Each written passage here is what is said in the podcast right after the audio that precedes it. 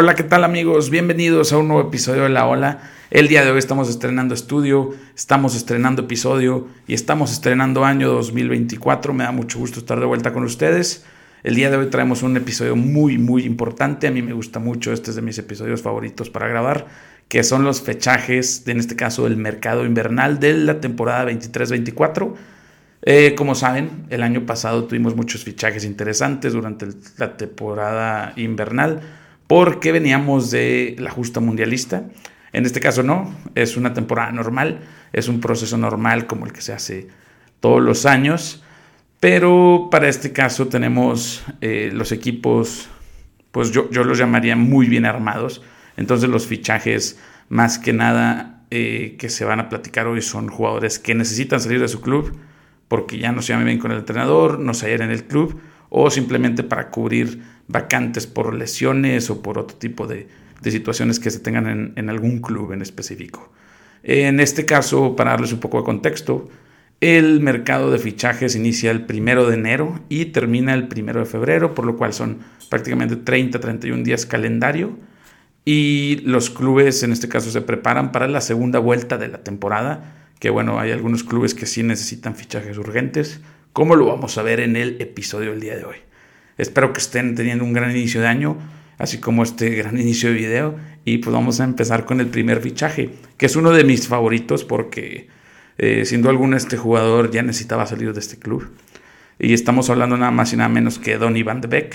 Donny van de Beek del Manchester United al Eintracht de Frankfurt. Para mí, eh, Donny van de Beek es uno de esos jugadores que brilló, brilló muchísimo en el Ajax en la temporada 19-20 y después de ahí pues terminó cayéndose. Eh, la verdad me da mucha tristeza que un Iván de Beek haya tenido este proceso negativo dentro de su carrera, pero pues es un fichaje que se veía venir.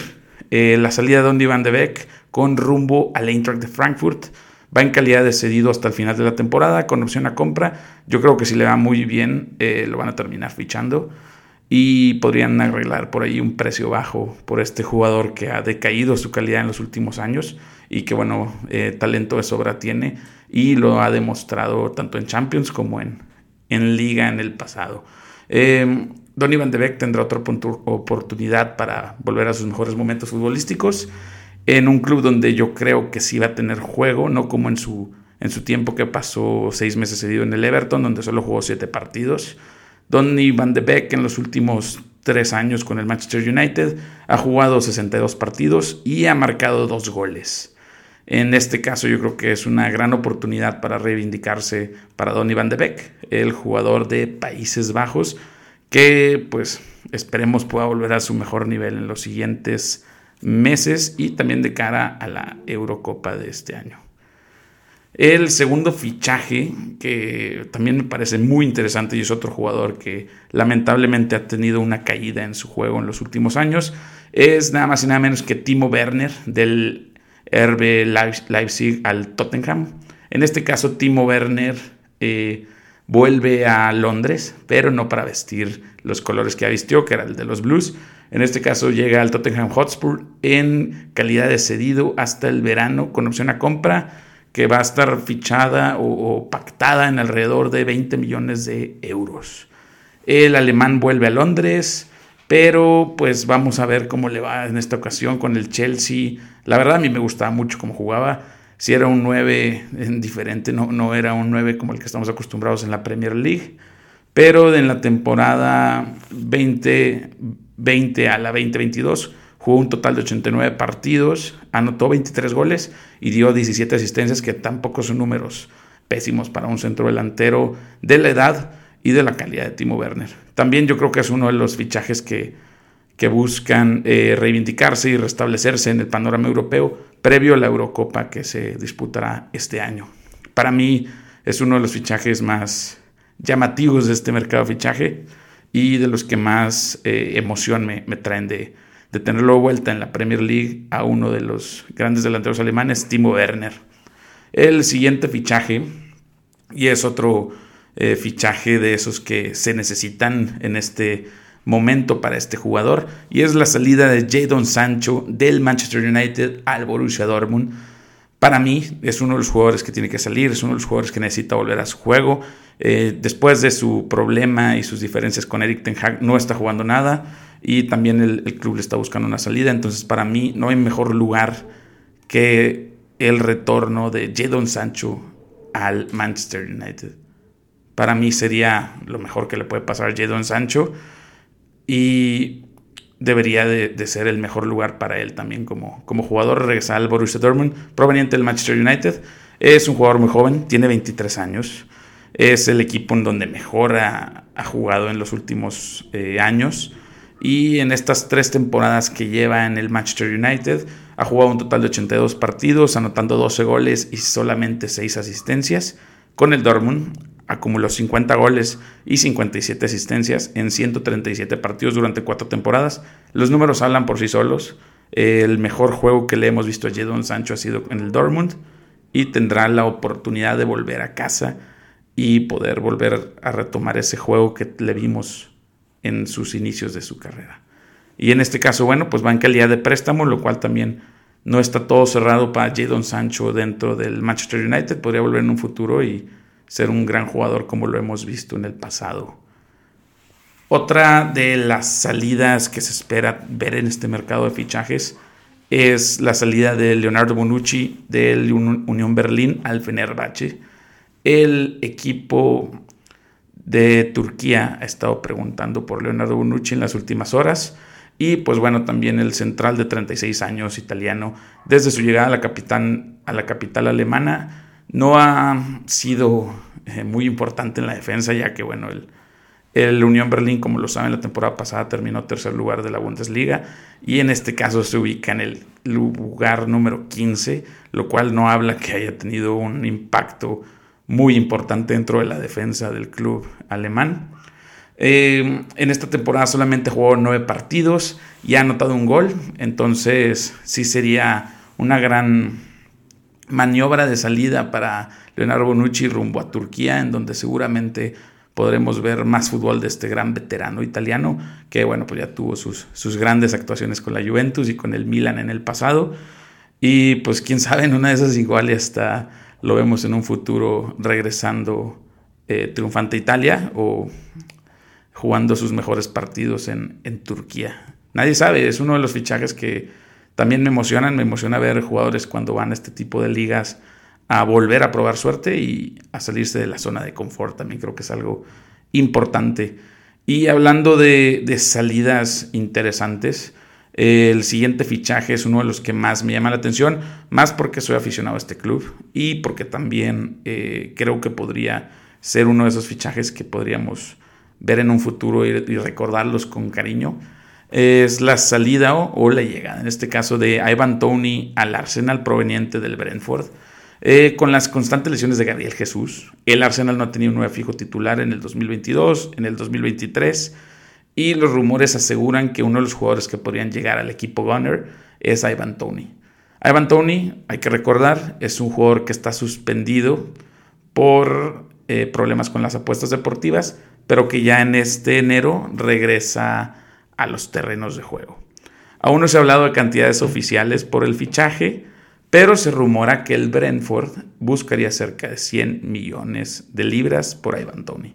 Estamos hablando de un gran centro delantero con talento probado en Premier League, con experiencia en Premier League y con buenas anotaciones en este tan difícil torneo. Entonces, eh, algo que podríamos estar viendo en los siguientes meses, perdón, las siguientes semanas, porque no dura meses el mercado de fichaje, es la llegada de Evan Tony al Arsenal lo cual sería un gran, gran fichaje para la segunda vuelta de la Premier League y para poder ayudar al Arsenal a conseguir ese título que tanto han estado buscando en los últimos años. Algo importante, pues el Arsenal necesita un centro delantero confiable, con experiencia y que aporte goles constantemente, algo que Gabriel Jesús por sus lesiones no le ha podido dar y Eddie Nketiah también por su juventud y su inexperiencia hasta cierto punto no le ha podido dar del todo pero yo creo que Ivan Tony sería un gran fichaje para esta segunda vuelta de cara al cierre de la Premier League. Y otros los fichajes también dentro de la Premier League se pueden estar gestando en los siguientes días es la llegada de Calvin Phillips del Manchester City al Newcastle United. Se ha hablado en los últimos días de este posible movimiento con la suspensión de Sandro Tonali en septiembre del año pasado por igual problemas de apuestas como el caso anterior de Evan Tony. El equipo de Newcastle busca reforzar el medio campo con este jugador inglés de 28 años. Phillips destacó en su tiempo en el Leeds United de Marcelo Bielsa, si lo podemos recordar, en Premier League y desde su llegada al cuadro Citizen solo apareció en 31 partidos, participando en un gol y acumulando solamente 911 minutos jugados.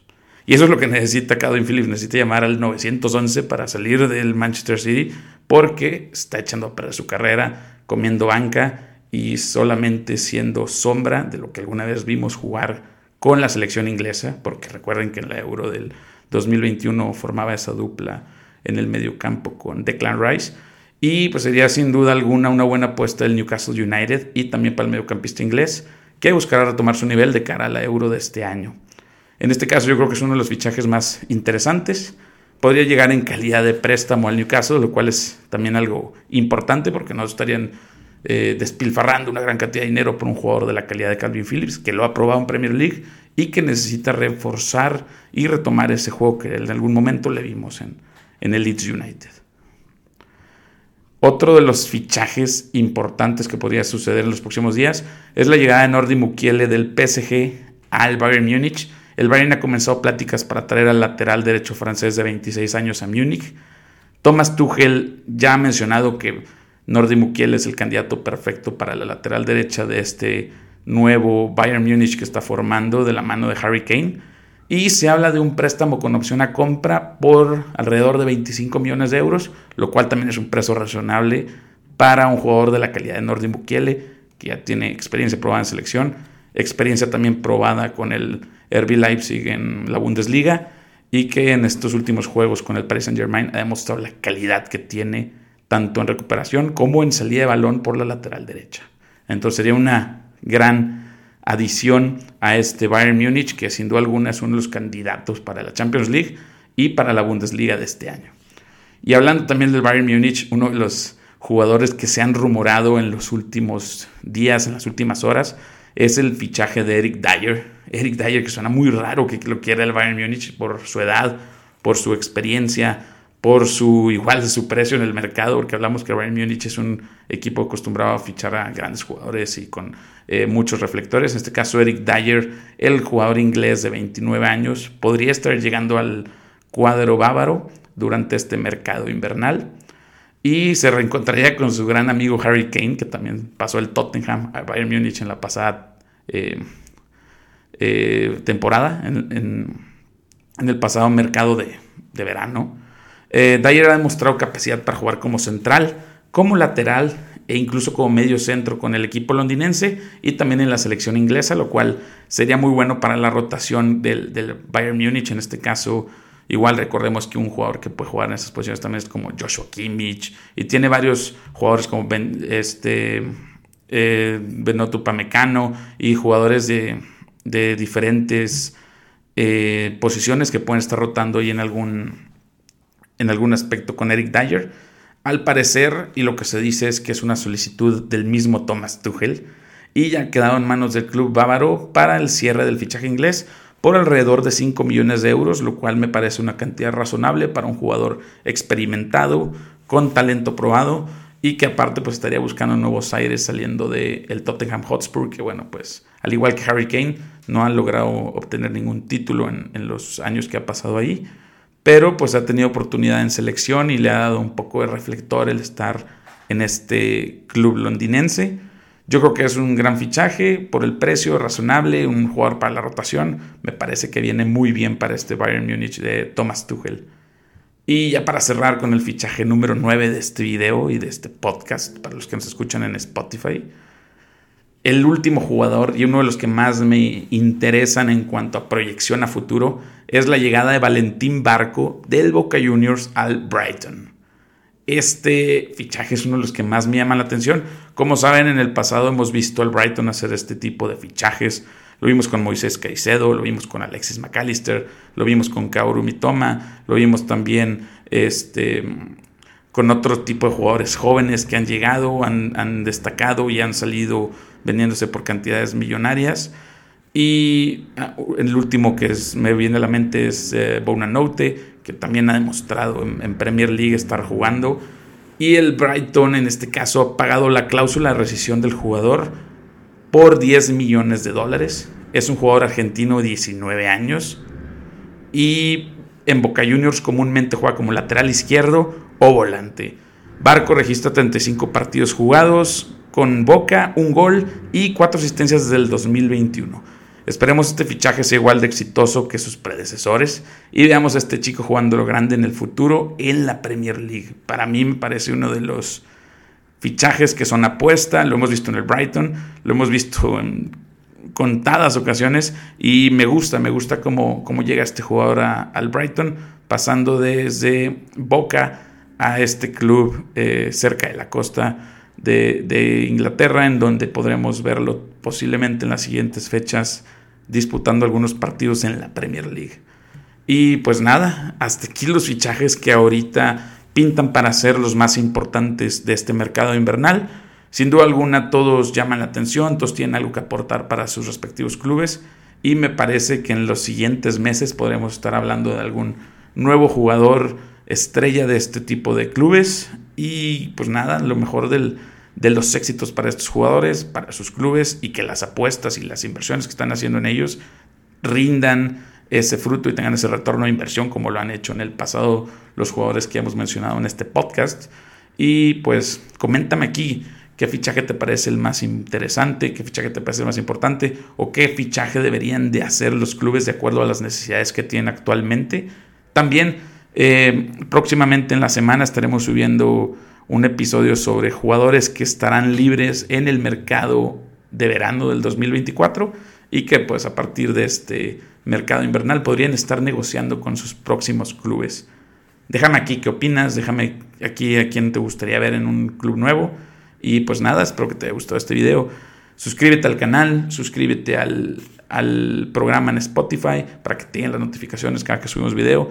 Y me da mucho gusto estar de vuelta, me da mucho gusto estar grabando episodio. Eh, me molesta un poco que el vecino tenía ahí por ahí un camión prendido a esta hora, pero bueno, son cosas que pasan ¿no? en la vida. Pues nada, espero que te haya gustado el episodio. Suscríbete, nos vemos en el próximo capítulo. Que estén muy bien, les mando un abrazo.